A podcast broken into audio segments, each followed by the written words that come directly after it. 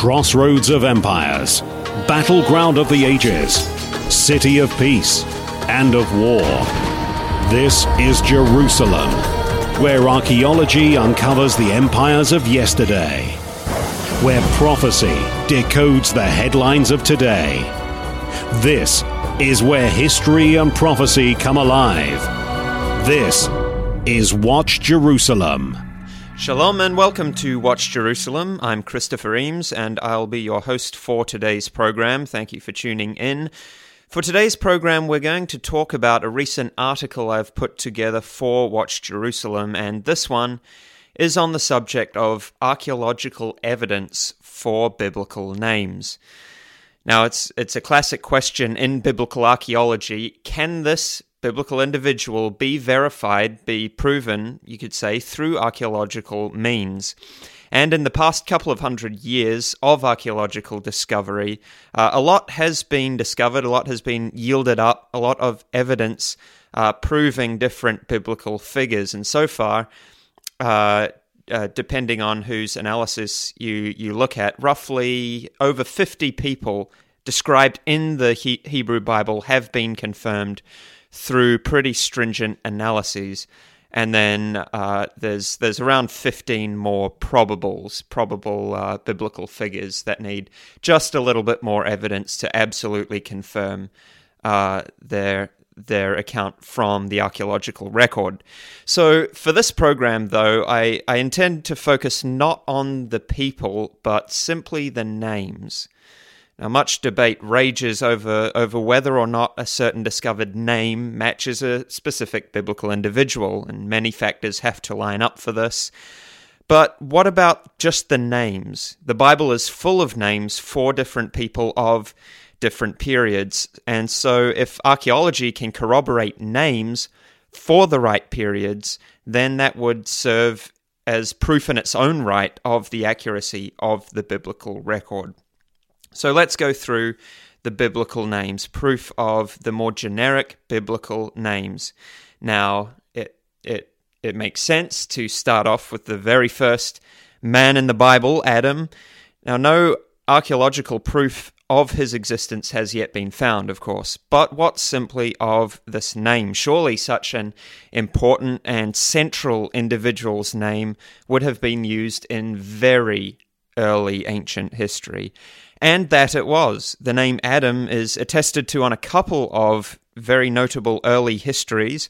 One example is on the Assyrian king list. This list is known to have been originally compiled around 1800 BC, so nearly 4,000 years old. And this name is listed in a slightly different Assyrian form as Adamu, Adamu, uh, the second ruler of Assyria. So while nothing is known of his reign, it's speculated that he was on the scene around 2400 BC, so so nearly 4,500 years old. Uh, this guy Adamu, um, the the Assyrian equivalent to Adam, essentially.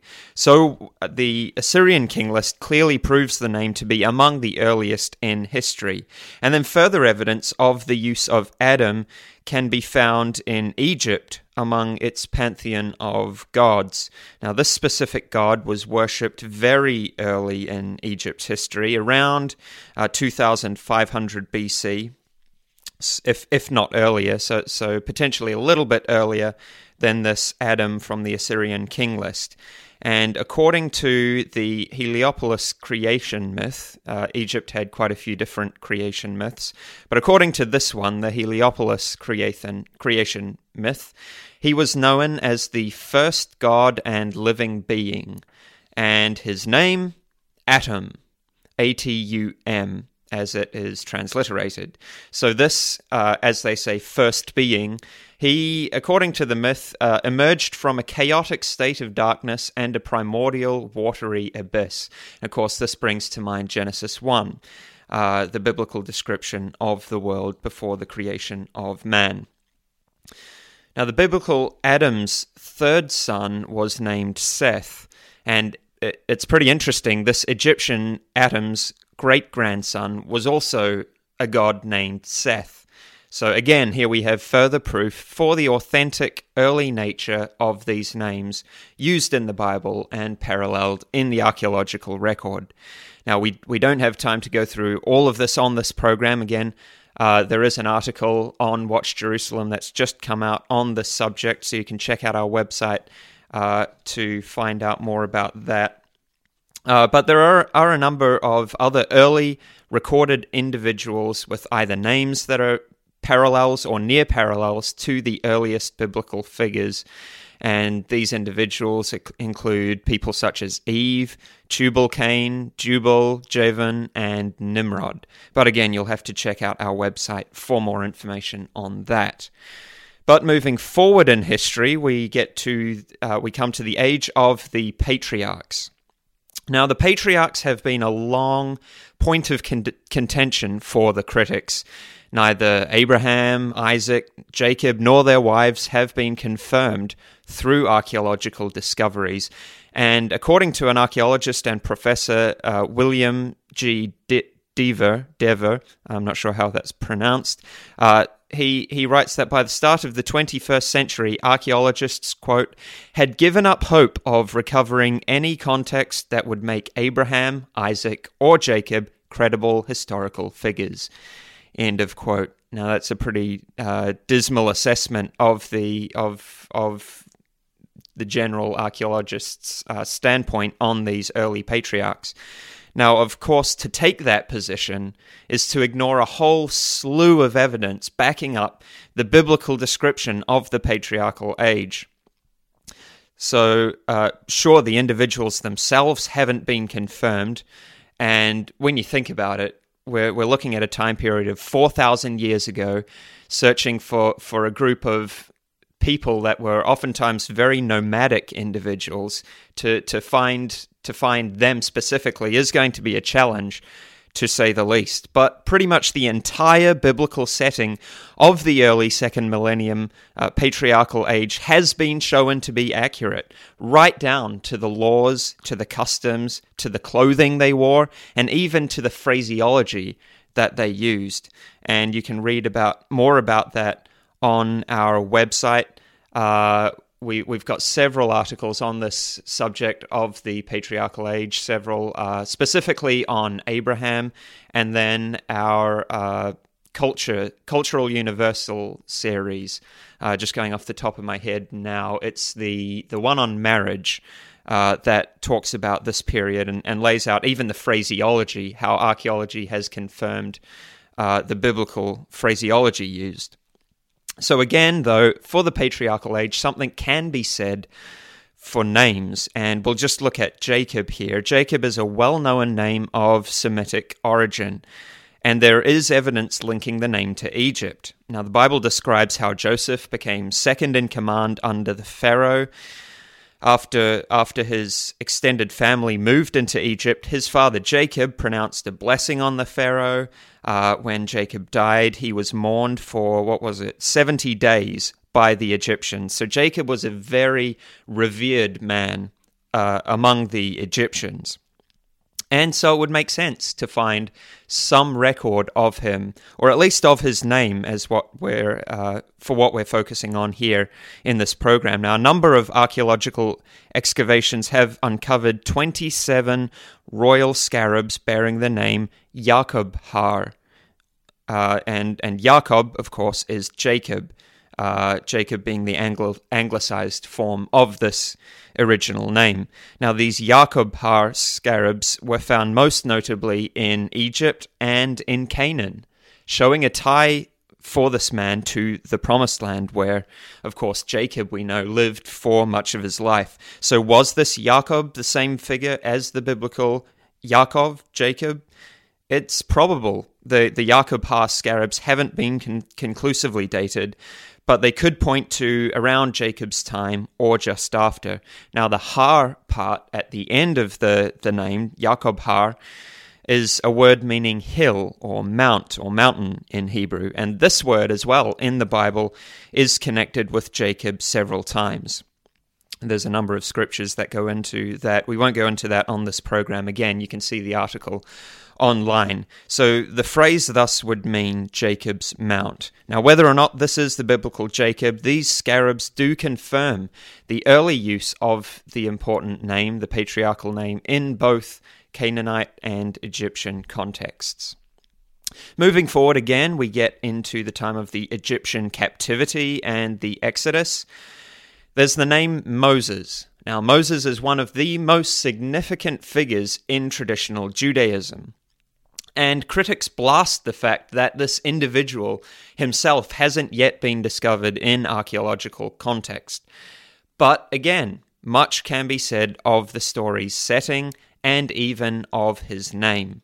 Now, according to traditional dating, Moses would have lived through the best part of the 15th century BC.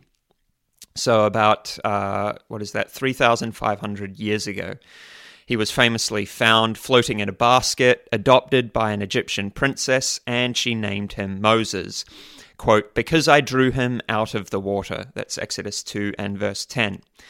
And as it turns out, Moses, or interchangeably Moshe, as he's known in Hebrew, or Mose, uh, Moses, Moshe, Mose, uh, all all the same, was an important this this was an important name element in Royal Egyptian society, dating specifically to this time period, right around uh, the 15th century BC. Uh, was the was the primary use of this name element Moses, Moshe, Mose. So the name Moses means in Egyptian born of. Again, just as the above quoted scripture infer- infers, born of water. Now, Moses may have had a longer name to represent the full phrase, born of water, and this was the case with his contemporary, contemporaries of this period, such as uh, Thutmoses, otherwise, again known as Thutmose, Moses, Mose, uh, both connected, both the same thing. Then you've got other contemporaries such as Amos, Amenmose, Ramose, Kamose, Wadjmose. So all of these names dating to the same period as Moses, contemporary with Moses. So when you look at it, it would only uh, it would only make sense for a princess of the royal Mose family to call her adoptive son by the same name. So again, another parallel. Even though Moses hasn't been proven the the the, the specific biblical figure himself proven through archaeology certainly the context has certainly the name has. And uh, sticking with this time period another famous individual during the period of egyptian captivity was the midwife shifra. The name shifra also has been found documented on an egyptian papyrus slave list this list dates to about the early part of the Egyptian captivity, uh, captivity of the Israelites in Egypt around 1700 BC, and it's it's impossible to say whether this woman is the same one mentioned in the Bible, uh, mentioned in uh, Exodus one, Shifra. But it certainly proves the authenticity of such a name being used among the slave classes during the peri- period of uh, Egyptian captivity. And this list, uh, the Brooklyn Papyrus, it's it's on display in the Brooklyn Museum. This list also mentions the Hebrew name Menachem and also variants of the tribal names Issachar and Asher. All right, well, we'll take a short break there, but do stay with us. When we come back, we'll take a look at names discovered from the later years. This is Watch Jerusalem on kpcg.fm.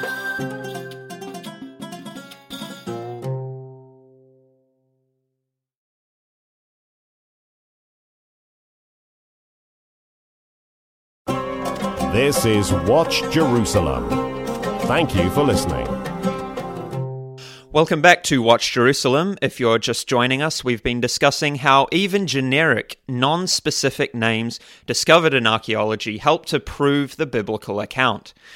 Much debating rages over whether or not a certain discovered name matches a specific biblical individual. But what about just the names? The Bible is full of names for different people of different periods, and if archaeology can corroborate names for the right periods, then it would serve as proof in its own right of the accuracy of the biblical record. Well, we're up to the kingdom years in Israel's history. We've been through the early names, we've been through the patriarchal age, we've been through uh, the the captivity in Egypt, the Exodus years, and we come now to the kingdom years. We have skipped over the judges period. Again, this program is uh, is based on an article that uh, has gone up on watchjerusalem.co.il, our website. You can check it out there. Uh, so we don't have time to go through all these periods, so we've skipped over the judges period, but you can read more about that online. So this period, the kingdom years, is a little different because so much has been discovered proving various biblical characters and the use of biblical names. Essentially, you can pick a biblical name from this period, and chances are it has been discovered in the archaeological record. Besides the generic names, a total of eight kings of Israel and six kings of Judah have been uncovered, alongside numerous figures of lesser rank, and then many more are of a near proven classification. And of course, this only makes sense. Uh, during this period, the, the Israelites were well established in their homeland, and thus excavations occurring within that land, within the point, pinpointed city sites, uh, will readily produce names from this period. The especially tricky periods are generally those uh, when the Israelites were separated from the land. So, since so much has been discovered from this period for this program, we're going to, to skip over again these kingdom years. Again, you can read about it online in our article, Biblical Names Confirmed Through Archaeology. Uh, instead, we'll cut straight to the post exilic period, after the destruction of the kingdoms of Israel and Judah. And I do like going through these more difficult time periods, shall we say, uh, the the patriarchal age, the the uh, the sojourn in Egypt period, and then the post-exilic period. It, it does provide more of a challenge. Uh, that, that the critics readily jump on, but then it is uh, very interesting to go through the evidence that does exist for the for these periods. So, this post exilic period, after the destruction of Jerusalem around 586, 585 BC, this can be seen as another difficult period for establishing these biblical figures. And still, even though the Israelites and the Jews were uprooted from their lands, uh, a whole a whole lot of uh, evidence has been found pointing to just where they went and established themselves. Numerous tablets have been found relating to daily Jewish life in Babylonian captivity. Now, the most maligned post exilic text, in fact, one of the most maligned books in the entire Bible, has to be the book of Daniel. This is primarily due to the to the deeply prophetic nature of the book, and uh, you can read for you can read on our website watchjerusalem.co.il more detail about this book and all the evidence that does exist showing an original traditional dating of the writing before the prophecies took place. Now daniel's three friends shadrach meshach and abednego were well-known figures uh, are well-known figures. They they famously refused to obey King Nebuchadnezzar's demands to worship the golden image that he had created, and we all know the story. As a result, the king threw them into a raging furnace. And just as a side, furnaces have been verified as a Babylonian form of punishment. And then you look at the, the Medo Persian time period, they threw, you'll remember they threw Daniel into a lion's den. And that has been proven as well. Lions uh, were a Persian period, uh, Persian method of punishment. But back to these three friends. The three of them were joined in the furnace by a fourth being. Quote, the form of the fourth is like the Son of God. Uh, end of quote. That's from Daniel 3, verse 25. And then Nebuchadnezzar called out the three men who emerged from those flames unharmed. Now, these, these three friends were given positions in the Babylonian government and as such, it would make sense to find some kind of record of them, right, in the Babylonian uh, system, bureaucracy. Uh, now, a Babylonian prison, prism has been unearthed listing a number of officials who served during the reign of Nebuchadnezzar. This list bears possible reference to all three of these friends. And even if they're not the same individuals, again, the point of this this program, the point of, of the article that this program is based on, is showing the accurate use of the more generic names as well as the people who have been proven. Now, one of the names on the prism is Ardi Nabu. Ardi Nabu. And this is a direct equivalent to the Aramaic name Abednego, means exactly the same thing. Another name on this list is Hananu. This could be Shadrach, whose original name was Hananiah. Hananu, Hananiah. Uh, you'll you'll remember these these three friends had different names, and then they were changed to uh, more Babylonian names. Now the third name uh, the third name is Mushallam Marduk. This is possibly Mishael, whose name was changed to Meshach. So Mushallam Marduk. Now, what about the book of Esther? The two central figures in Esther are, of course, Esther and then Mordecai. These, these names seem to be of pagan origin. Esther's original name was Hadassah. Now, Esther harkens to the Babylonian goddess Ishtar, and then Mordecai appears to be linked to the god Marduk. Esther, Ishtar, Mordecai, Marduk.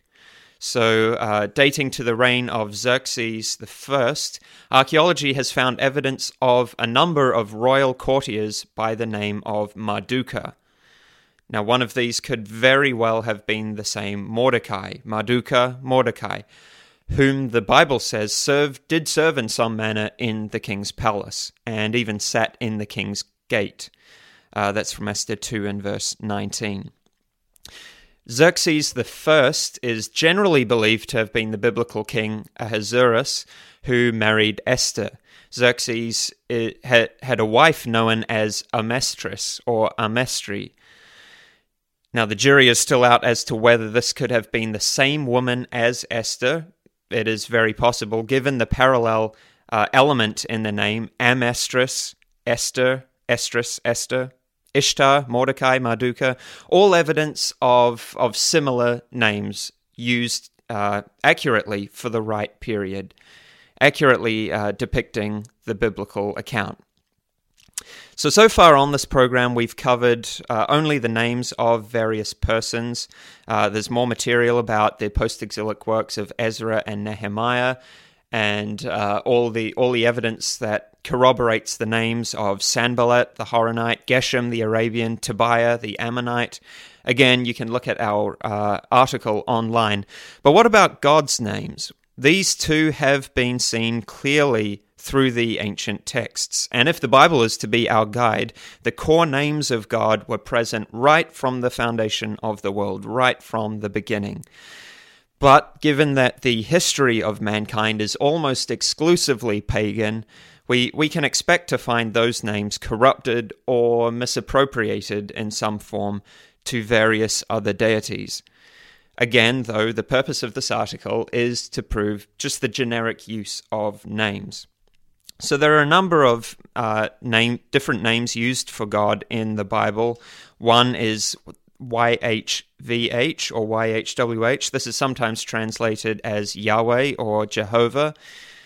The the true pronunciation of this name has been lost uh, to history, but this name has been found on numerous early Hebrew artifacts dating to the kingdom period, and many of these, of course, refer to the true God, some referring to, to a pagan deity, but many of which refer to the true God.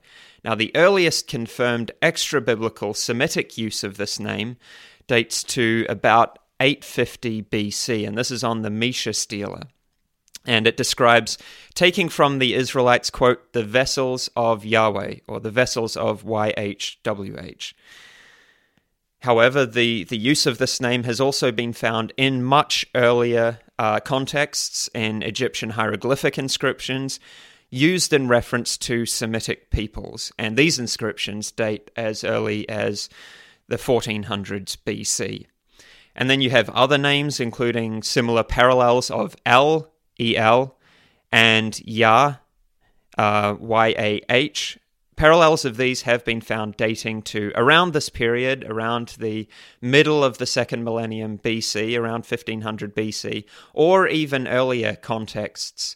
Now, the earlier uh, Akkadian word for for the Assyrian god is generally translit- transliterated as Ea, Yah, which is very similar to the name of God Y A H, Yah. So again, an interesting link there. And as an interesting point from a uh, a dating perspective is a term for used for God in the book of Daniel. Again, many scholars try to date the book of Daniel as late as possible in order to avoid his prophecies about the uh, different empires. But one of the proofs of an earlier date for the book of Daniel uh, is his use of the term Lord of Heaven. Now, there's a whole lot of, of other proofs for the early nature of the uh, book of Daniel. You can read that on our website on the antiquity of the, the scriptures, the writings. Uh, but but one of the proofs for an early date for Daniel is his use of the term Lord of Heaven, and here again evidence speaks to the authenticity of the biblical record.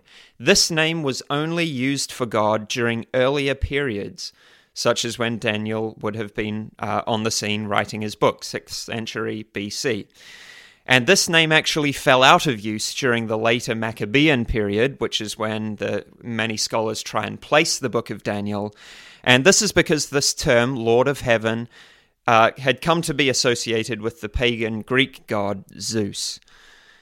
So in this program, we've only touched on a on a small number of personal names. Again, there are many more in our online article, and we, we've looked at how, even though these names don't prove a certain individual, they still, in their own right, prove the authenticity and accuracy of the biblical account, showing accurate settings, time periods, and exactly the same process could be applied to place names as well as to the early tribes and civilizations. The thing is, when, when it all boils down to it, the search for biblical accuracy is so narrowly focused among the scholarly world, so hyper specific, that, that often researchers simply, you could say, can't see the forest for the trees. Context is all too often ignored or undervalued. But evidence for the biblical account is quite literally all around us, even in today's somewhat removed modern world. And even the, genetic, the uh, generic names play into this.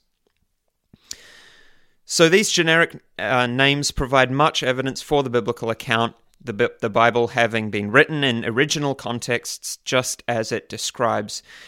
And at Watch Jerusalem, we do have a series on the subject examining the three divisions of the Hebrew Bible, looking at the extant evidence for their traditional dating and authenticity in writing. I mentioned one of them earlier, but you can find them online. Our series, The Antiquity of the Scriptures, the Torah, the, the writings and the prophets. So the three series there on the antiquity of the scriptures.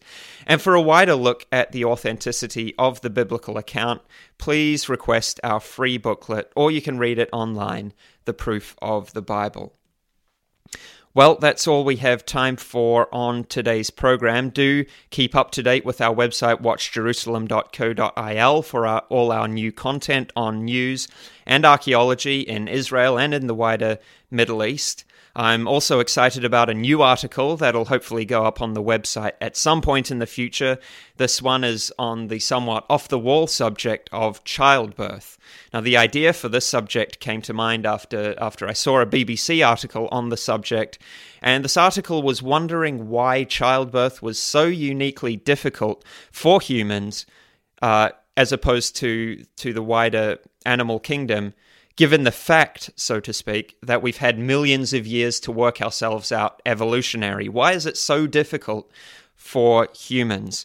New research has shown the traditional evolutionary reason for this to be essentially junk science.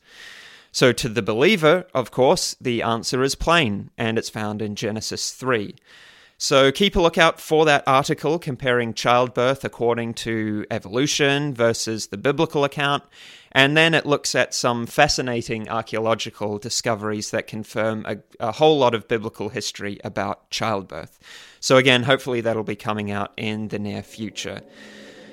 Well, again, that's all we have time for, so send any comments you have, any feedback to letters at watchjerusalem.co.il. We do appreciate it, and until next time, shalom and take care.